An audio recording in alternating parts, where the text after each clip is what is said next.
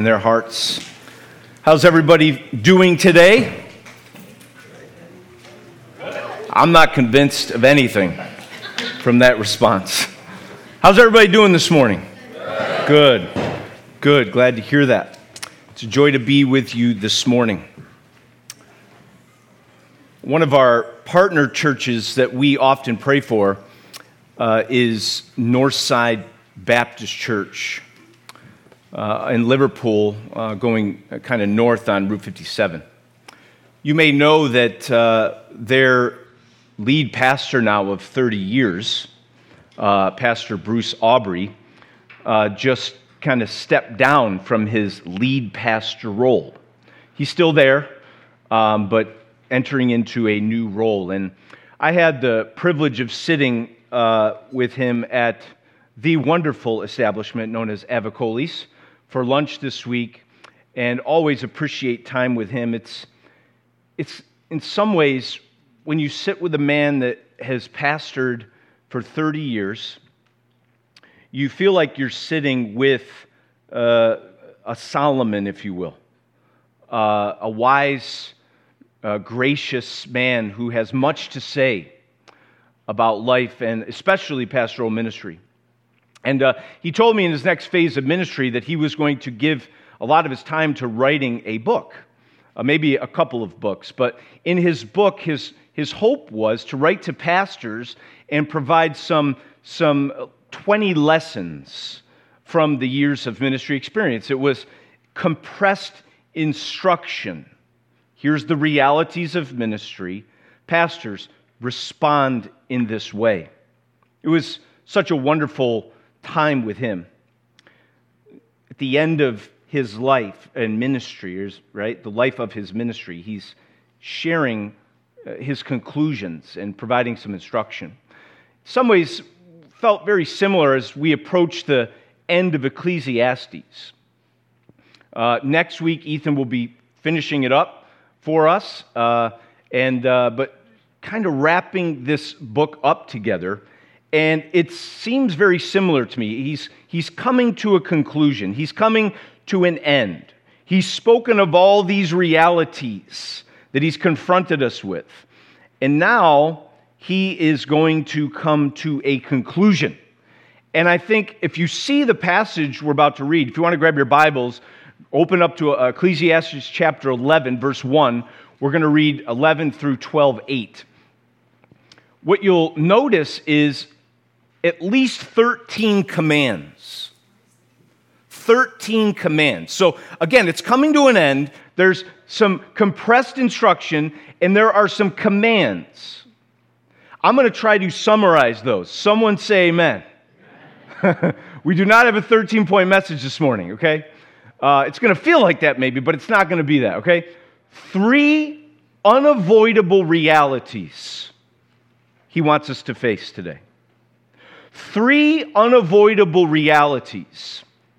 And he wants to call us to three corresponding responses.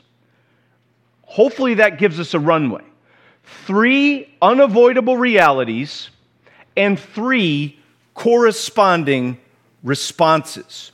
What will Solomon say to us as he wraps up his writing in the book of Ecclesiastes? Let's follow along with me. We'll pray and we'll get moving. Chapter 11, verse 1. Solomon says, Cast your bread upon the waters, for you will find it after many days. Give a portion to seven or even eight, for you know not what disaster may happen on earth. If the clouds are full of rain, they empty themselves on the earth. And if a tree falls to the south or to the north, in the place where the tree falls, there it will lie. He who observes the wind will not sow, and he who regards the clouds will not reap. As you do not know the way the Spirit comes to the bones in the womb of a woman with child, so you do not know the work of God who makes everything.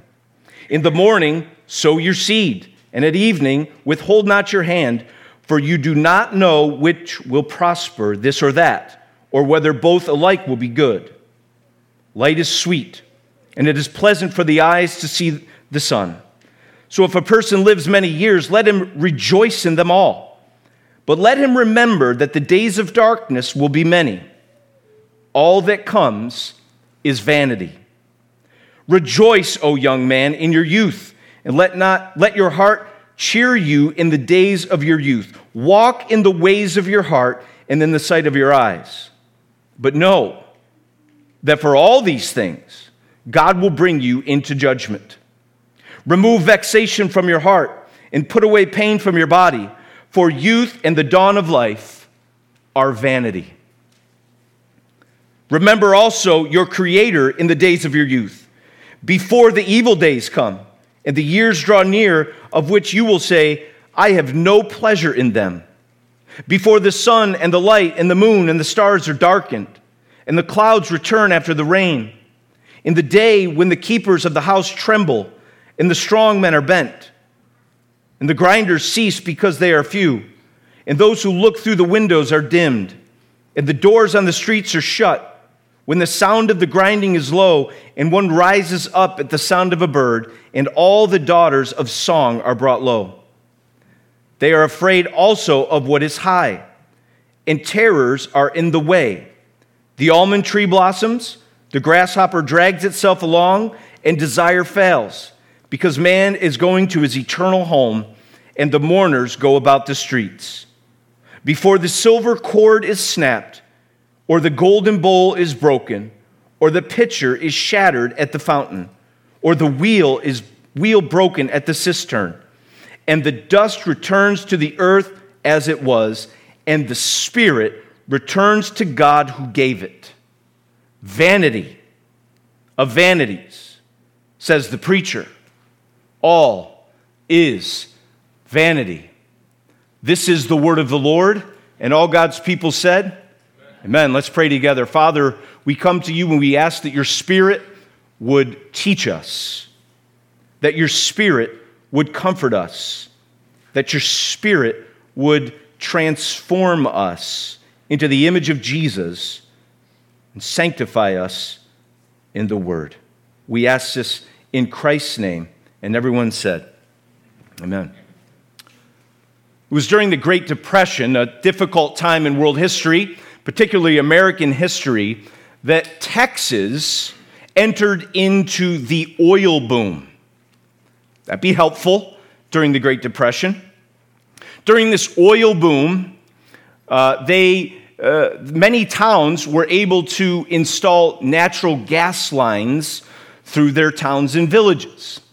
In one particular village, New London, had this privilege. They had installed some gas lines. They were able to bring uh, these kind of utilities to help their town, their village function. Obviously, uh, part of the other uh, many structures would have been resourced this way, including the school. Well, over time, they wanted to make it even more resourceful, more profitable. They wanted to save some money, and so they changed the way in which their service was being provided, cut a few corners maybe, uh, to ensure that they could save money and make it even more profitable. But what they did not realize is in the process of that transition, slowly, subtly, but massively, in a big cavity under the building, was a bunch of natural gas that was building up over time. And then one day, uh, as everyone woke up and thought it would just be another day, they, they went to the building, uh, their school building, the teachers and the students, and someone decided to uh, uh power up a sander. And in an instant, ignited a explosion. And given record keeping, they don't really know precisely, but they estimate that between 300 and 500 students and faculty instantly died. Solomon says, You know not what disaster may happen on earth to be. Verse 2. Right away, we're confronted with an unavoidable reality from Solomon. We do not know everything. Let that sit in for a moment. We do not know everything. On four occasions in the first six verses, he tells us we do not know everything. We do not know when disaster will come. We don't know the kind of accidents that will occur. I mean, did anyone predict March 15th, 2020, when the world would shut down? No one saw that coming. We do not know everything.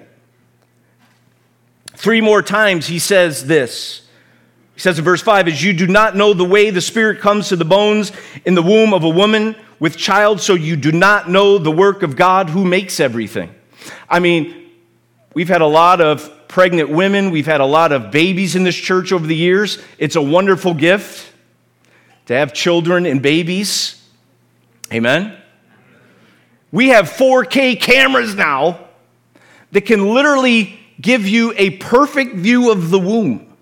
Like we are technology and innovation and advancement, you can absolutely, I mean, it's crazy what we're able to do. But as far as that has gone, Solomon reminds us, we don't really have a full understanding of the mystery of how God creates, of how life enters the womb how the Spirit comes into the bones of a baby. It's a mystery. We do not completely know and understand it. He goes on to say, You do not know which will prosper, this or that, or whether both alike will be good. Verse 6, he's talking about uh, sowing seed in the day, in the morning, and in the evening. I got to tell you, I am the worst at growing grass. It seems simple dirt, seed, rain, and sun. Okay? But I want to tell you, I'm like, I'm like two for 200 on growing grass. It's like, it's every time there's, every time there's no grass on my lawn, I'm like, gotta get sod. There's no other way. There's no way I'm growing grass. I mean, you would think throw seed, a little bit of sun, you know, till the soil a little bit, just all, it's just simple. He's saying, throw your seed right? You don't know what's going to happen. Some of that seed's going to be good. Some of that seed's going to going to going to going to um, cause growth. But the truth is, you don't know. You don't know if both will be good or neither, this or that. There's so much that we don't know. We can make assumptions, we can make observations about life, but we really don't know. There's so much that we don't know. And given this, he as he reminds them of this unavoidable reality that we don't know everything. He tells them how to respond. And I want to be super careful of the tone here. Super careful. When we don't know everything, the common response is fear, paralyzing fear. When we can't look ahead and understand and control and know and predict all the variables of life. I don't know about you, but that makes me a little nervous. Well, then I'm not going to do anything. I'm going to stay put. Not knowing something has a way of paralyzing us when it comes to action and decision making.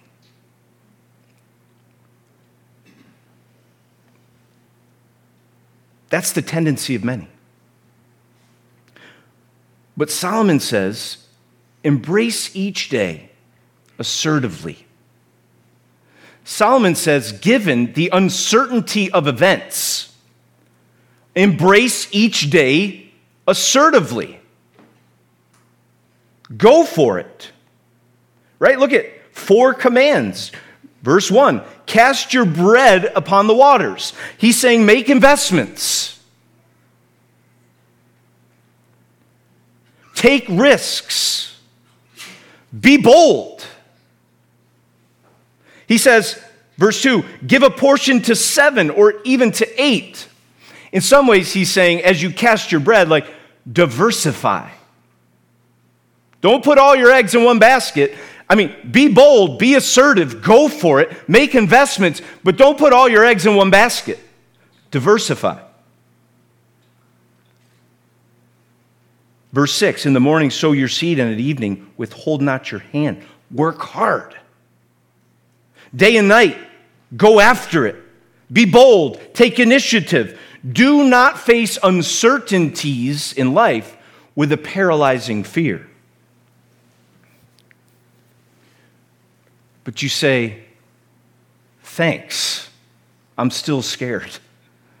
I need some kind of basis, some kind of assurance. And for if you're in that place today, I want to encourage you. I want to remind each and every one of us of the foundation of such assertiveness, and it's a deep faith in our Creator and Sustainer who knows all. We may not know everything, but rest in the assurance, in faith that the Lord knows. The Lord knows. Did you hear that? My grandparents, you know, I speak of them often. I can't help but think of them in the kind of faith that they exercised and employed, especially in their latter years. I want to tell you that the sweetness that you saw in their fading years in life here in this congregation prior to their death was not always the case. Matter of fact, they were prone to a paralyzing fear in life. They were worrywarts, always nervous and scared. But over time, they learned to trust in Jesus for everything. They came to a sweet simplicity in their faith where they could say at their kitchen counter, I don't know, but the Lord knows. And we don't need to fear. We can move forward and we can trust. We can trust in him. They were okay with not knowing because they embrace the truth of Psalm 147 5. Great is our Lord and abundant in power. His understanding is beyond measure. You can be assertive when you don't know everything because the Lord knows and in his knowledge. It is not just some, like, yeah, I get it, I understand it, it's up there. The Lord's knowledge is very intimately involved in your life. The Lord, you think of Exodus chapter 2, when the people of Israel were trapped in uh, um, slavery for 400 years. What, are we, what does uh, Moses write in Exodus chapter 2? The Lord saw and the Lord knew. He knew.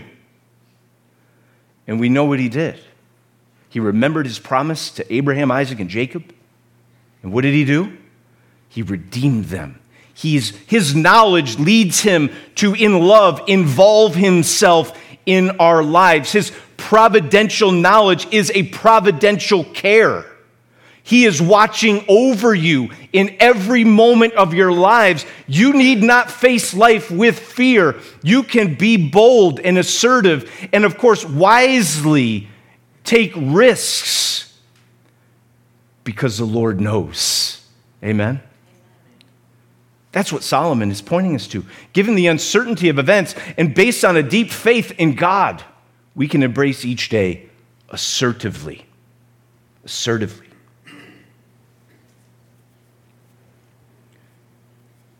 The second unavoidable reality is this life under the sun is by nature good, yet fleeting. It's good, yet it's fleeting. He tells us, verse 7 light is sweet, it is pleasant for the eyes to see the sun. CNYers, someone said, Amen. I mean, it's like, it's hard for us to believe. Is light a thing? I heard of the sun. It comes around sometimes. Many of us suffer from SAD for nine months a year. Seasonal affective disorder, right? Like, light is sweet, but we wouldn't know, right? It's pleasant for the eyes to see the sun. Yeah. Enjoy Florida. What, he, what is he saying there? He's saying life is good. Life is good. Life is a gift. It's the nature of it. To have it is a good thing. The breath in our lungs each day, right? He already told us a living dog is better than a dead lion. Do you remember that proverb? It's better to be alive than it is dead. Life is good. It's a gift, it's a grace. He tells us that. But again, he comes back to that word. He reminds us that life under the sun is good, but it's also fleeting. Use that word vanity, right? Vanity. All that comes is vanity. Youth and the dawn of life are vanity, verse 10. Vanity, vanity. Verse 8 in chapter 12. Vanity of vanities, says the preacher. All is vanity. That means life is vain. It means it's meaningless. Well, not really. That's not what it means. Over the course of this series, we have been saying that, and it's important that we understand the nature of this word. Life is something that you can't quite get your hands around, right? As Ethan shared. It's, a, it's an inability to seemingly grasp the whole, or life is elusive. It's, as, as Bernie would say, it's a breath Bernie's one of our elders over at Covenant. A breath, a vapor, a mist. It's a sense of something temporary. It's fleeting and it's ultimately disappointing. He's talking about life under the sun, this life. It's the Genesis 4 reality due to sin. It can be frustrating, life. Things don't make sense sometimes. You cast seed, you get water and sun, there's no grass. Ah! Life. It's vanity. Should really just say it's fleeting. It's good, but it's temporary, it's transient. It's a puff of air, it's vapor. It's here, then it's gone. That's the nature of life. It's good, but it's ultimately gone. Life under the sun. So, what do we do with that? Well, he tells us something that maybe doesn't make sense. Maybe it does. I don't know. He says, embrace each day joyfully. Given the nature of life, embrace each day joyfully. Verse 8 So if a person lives many years, let him rejoice in them all. Enjoy him. Verse 9 Rejoice, O young man, in your youth and let your heart cheer you in the days of your youth. Walk in the ways of your heart and the sight of your eyes. Summarize life is good, it's fleeting. Embrace it with joy. Enjoy what God has given to you. Let your heart cheer you. And I think many of us in our world, we hear life is good but it's temporary, fleeting, right? We would conclude seek self pleasure all the time in every moment, right? This idea can easily lead to hedonism.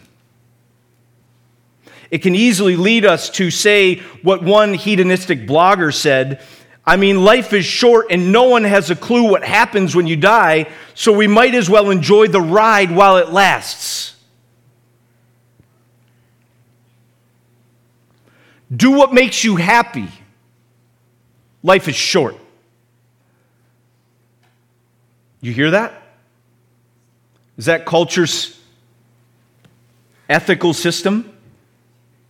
If life is good, lot to be enjoyed, and it's short, just do what makes you happy always, irrespective of how, what kind of impact that would have on other people.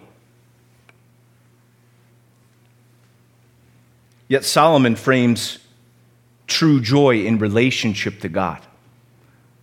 And I want to just talk about that briefly. Look at verse 9 and 10. Know that for all these things God will bring you into judgment. Oh, the reality of God in the pursuit of joy. The reality of judgment.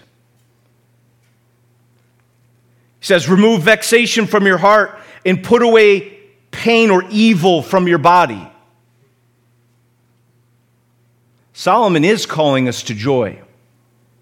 But it's all within the framework of relationship to God. Those things are not disconnected. Joy and relationship with God. As you enjoy life, don't foolishly embrace a life without any reference for God. Such a act is a forfeiture of true joy. We must embrace life with joy with a recognition that we live each day in total accountability to God.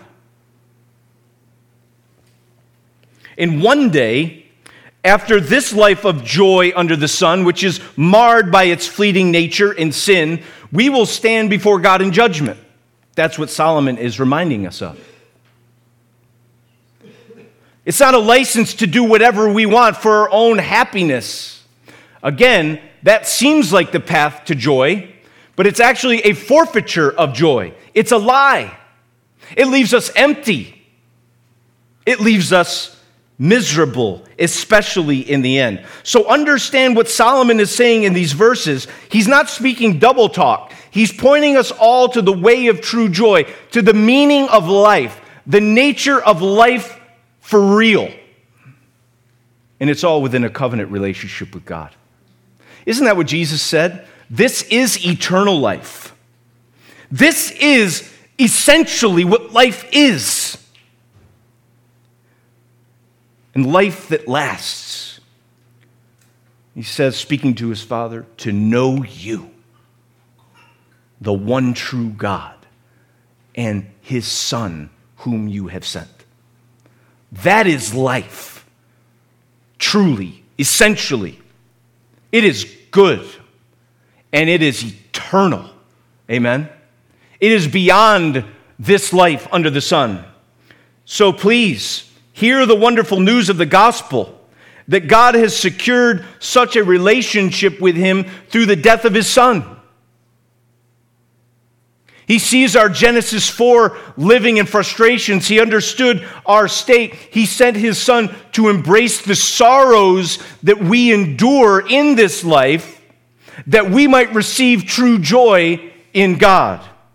Jesus paid the penalty for sin and all foolish self indulgence, for all the hedonistic pursuits, so that we might enter into fellowship with the Trinity and friendship with Christ Jesus himself. That's the nature of life. That's where joy is found, and that joy will never be robbed from you if you know and embrace Jesus by faith. Is that not the hope of the gospel? Given the nature of life, embrace it joyfully. Joyfully. And you say, well, man, my circumstances, my life stinks. Nothing goes right all the things that Solomon calls me to enjoy, I don't have any of those things. I feel miserable. And I want to just briefly uh, uh, speak to you. The Lord knows, the Lord sees, the Lord cares, the Lord is with you in those sorrows and struggles. He sympathizes with you. And even as you wrestle, know for sure that you have the source of true joy that can radically transform the way you live, even if you never have the, the temporal joys that we often are able to participate in. If the circumstances of life don't feel so good, seems unfair, they're difficult, they're hard to enjoy, Remember the words of Asaph in Psalm 73 Whom have I in heaven but you? There's nothing on earth I desire beside you. My flesh and my heart may fail, but God is the strength of my heart and my portion forever. And he goes on to conclude For me, it is good to be near God. When we have a relationship with God through Christ, we have all that is needed to know and experience and appropriate joy in this life under the sun. So, even as Satan would try to discourage you, even as Satan would try to shame you, Even as you would compare your life and the circumstances to maybe someone else who seems to be more blessed by God, understand this. He's given you Himself, He's given you all that is necessary to enjoy life to the fullest, and He is your portion forever. Amen? It's the nature of life, relationship with Jesus. Life that is full of joy, that is not fleeting. Trust in Him today. See Him and all that He is and embrace Him. Repent and turn away from your sinful self indulgence, just trying to live for your own personal happiness, and run into the arms of your Savior and know the true joy that comes with that. Given the nature of life, embrace each day joyfully. He continues with this third unavoidable reality, which is related to and built upon the very things I just mentioned. God is your creator. Okay? Reality number three you live each day accountable to your creator. In some ways, i have emphasized some of these things already, and in some ways, that's exactly what Solomon is doing here. He says, Remember also your Creator in the days of your youth. We come, to fa- we come face to face here with our creatureliness. We are creatures. We've been made. Contrary to what culture would say, is that you can make yourself anyone and anything you want to be, and self create and self actualize we come face to face in Solomon's words with that we are creatures. We've been made. Been made who we are. Parents, teach your children this. Instill in their hearts and minds the fact that they are creatures. They are young boys and girls made in the image of God. I remember the catechism, the first couple questions with our kids. And I know many of you, young parents and young families, are working through catechisms with your children. And those first view, uh, questions of the Truth and Grace Catechism were Who made you? Come on, Evelyn. God made you. God made you. Why did God make you in all things? For his own glory. And we stopped there. We just quit. So she doesn't know anything else. That's it. But man, we look good. There's 145 questions, and we got the first two. We quit. We went to Chipotle. Good job. We got to teach and instill a sense of living life as a creation, right? Shaping the identity of our young children. You are a creation of God, you are a servant of God, you are a child of God.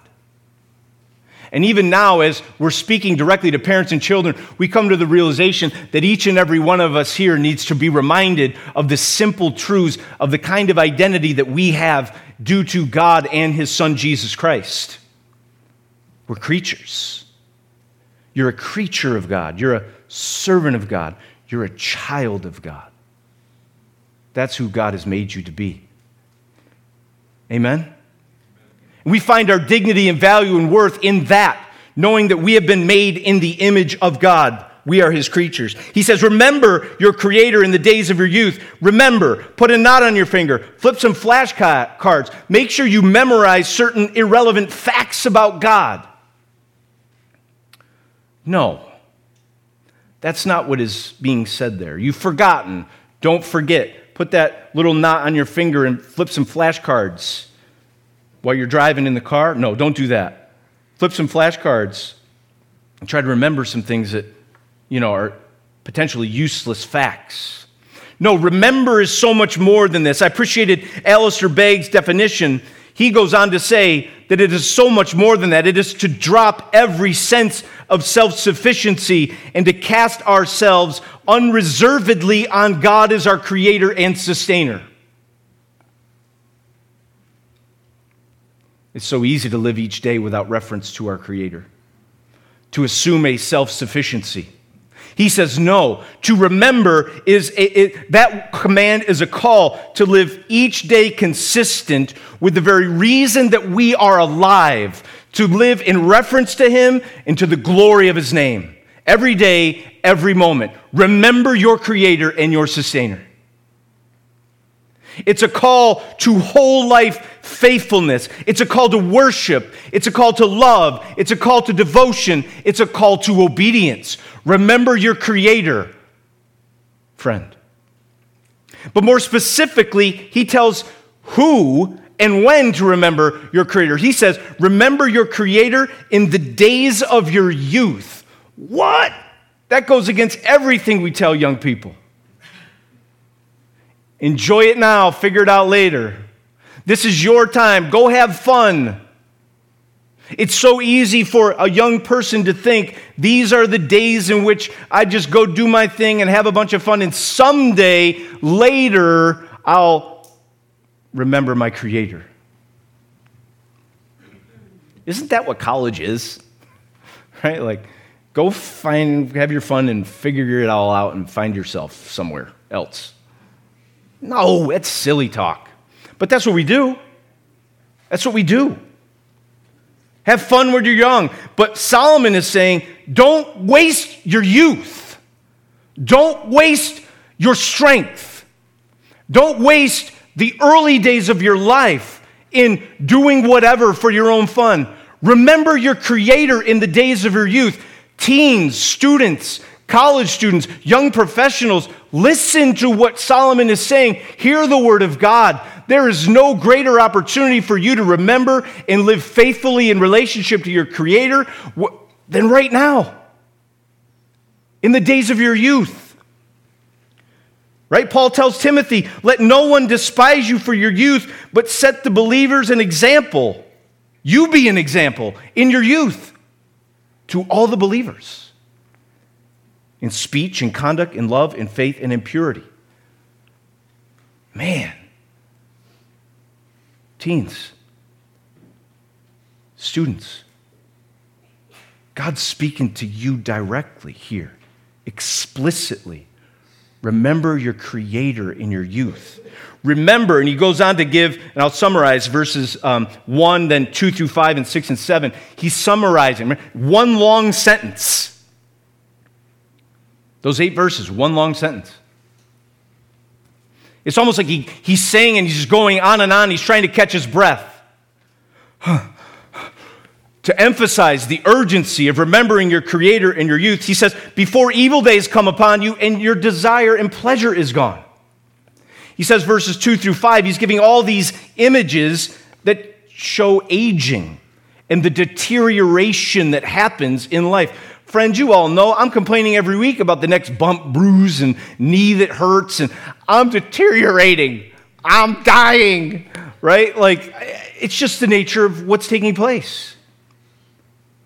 Say, remember your Creator before you get tendonitis in every joint of your body, before you deteriorate, before the process of aging takes over before you making an excuse every week to Dan Miley why you can't go to the gym anymore. Remember your creator in your youth. I'm being silly, but what I'm saying is aging and deterioration is a reality that we're all going to have to face in this life. So remember your creator now when you have strength and vitality. Remember your creator before your death, verses 6 and 7. Before what? What, are, what is the language he uses? Right? Before the, the golden bowl is broken, the pitcher shattered, the wheel broken at the cistern, the dust returns to the earth, and the spirit returns to God who gave it. Remember your Creator before you die. Well, you're saying, I got 80 years. Do you? You don't know. You don't know everything. You don't, can't make assumptions like that. Remember your Creator in your youth. But lest we think that that's just for teens and students, the point is this no matter how old we are, explicitly, the urgency and the manner in which Solomon is communicating is this. He's saying this to everyone. Remember your Creator now. Now, not later. Remember your Creator before anything else happens. Before anything else happens, remember your Creator. Live faithfully in relationship to Him. Given the reality of God, given uh, the reality of who He is, embrace each day faithfully. Do it now. Do it now. Don't wait. Don't delay. Do it now. And I wonder if many of us have lived as if we've forgotten. And maybe need some encouragement as you walk through some shame and guilt, as you consider the direction and path of your life right now. Hear the gospel from the book of Isaiah, chapter 49, 14, and 15. Can a woman forget her nursing child? That she should have no compassion on the son of her womb? What an absurdity. Even these may forget, yet I will not forget you. God will not forget his people. Even as we forget, moment by moment, day by day, maybe even year by year, if you belong to God in Christ, He promises He will never forget you. Amen? He will never forget you. He will always remember. He will always call to mind His promises that He has made toward you. Some of you need that encouragement today. You feel like God has forgotten you. Let me be very clear. He has not. He has not. He remembers you. So, knowing that we have not been forgotten, forgotten, may we remember. May we embrace each day faithfully. We don't know everything. Life under the sun is by nature good, yet it is fleeting. We live each day accountable to our Creator. These are three unavoidable realities. And we wonder how does God's knowledge, how does God's promises, and how is God's faithfulness each day leading us to respond? Well, that's what Solomon points us to. Because of God's knowing of us, and because of God's promises to us, and because of God's faithfulness to us in His Son, Jesus Christ, we can embrace each day assertively, joyfully, and faithfully. Amen? Amen. Let's pray.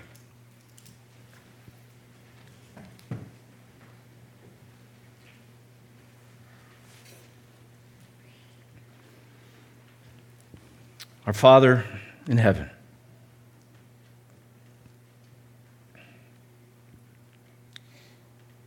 We praise you for your word.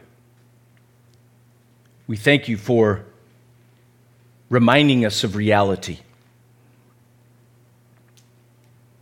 You know all things. You govern all things. You care for all your people. You have made promises to us that last. You've given us life in your Son, Jesus Christ. And you never forget us. Enable us, based on the foundation of all that you are, obey you and to live a life of boldness, to live a life of joy, and to live a life of faithfulness to the glory of your Son. We pray this in His name. Amen. Guys, each week we celebrate the Lord's Supper. I was thinking about this. There's so many ways to tie in the Lord remembering as we come to the table, and how, in many ways, we're remembering at this meal, right? We're called to remember the Lord's death and sacrifice on our behalf. We're called to receive it, the grace that comes from it. And I was thinking about one of the most wonderful and powerful passages in the scripture, uh, this, this song of Mary, right? The Magnificat, right? And at the realization that God was working in a miraculous way, she bursts out in song and she says, My soul magnifies the Lord, and my spirit rejoices in God, my Savior. And, he, eh, and she goes on to say, verse 54 and 55, He has helped his servant Israel in remembrance of his mercy as he spoke to our fathers, to Abraham, and to his offspring forever. What God was doing in bringing his son into the world by the power of the Spirit through the womb of Mary was a work of his own remembrance of his promises, his uh, faithfulness that every promise he's made, he will keep, and everyone has been kept in Christ Jesus, and even our salvation from sin. We remember at this meal. But guess what? We remember that he remembers. Amen? So consider that as you come to the table this morning. I'm going to invite the servers to come forward on each side.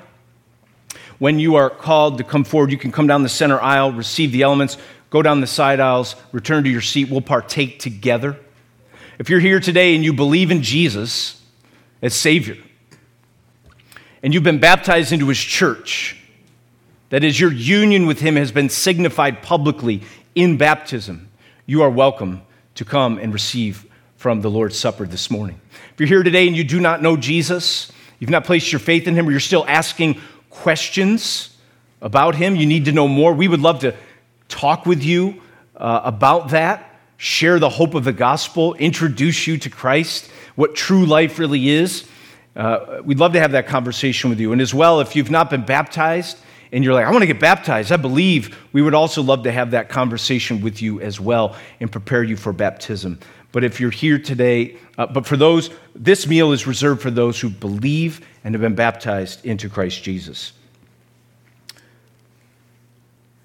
Let's um, pray one last time, and then I'll invite you to come forward.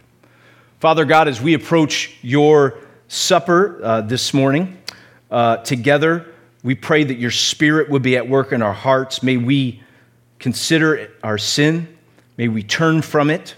May we consider each other and recognize that we receive this as one body in Christ together.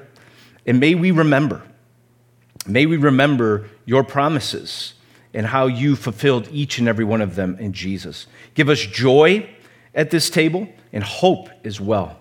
Give us gratitude as we receive. We ask this in Jesus' name. Amen. Friend, please stand and come forward and receive.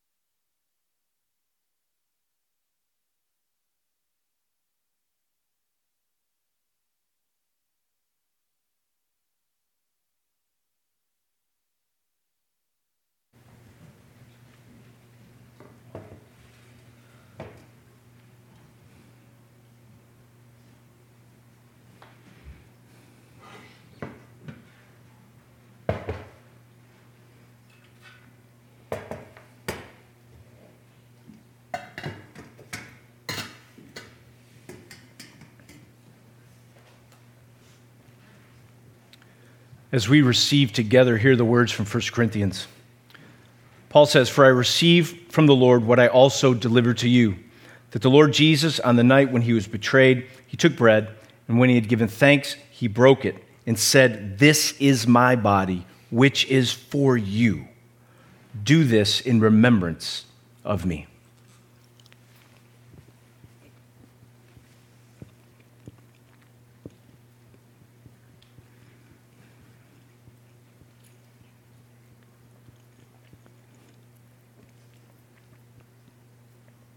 In the same way, also, he took the cup after supper, saying, This cup is the new covenant in my blood. Do this as often as you drink it in remembrance of me. For as often as you eat this bread and drink the cup, you proclaim the Lord's death until he comes. Amen. Amen. Let's pray. We're going to sing a couple songs and close out. Father in heaven, all praise and glory be to you. Each week we are reminded of your perfect, all sufficient work in Jesus Christ. He came, He lived, He died, and He rose again on the third day in accordance with the Scriptures. All of this was your plan your promise that you made uh, to Abraham, Isaac, and Jacob, a promise that you remembered and fulfilled perfectly. And for this, we give you praise. We thank you, and we seek to live for you. We pray all these things in Jesus' name. And everyone said, Amen.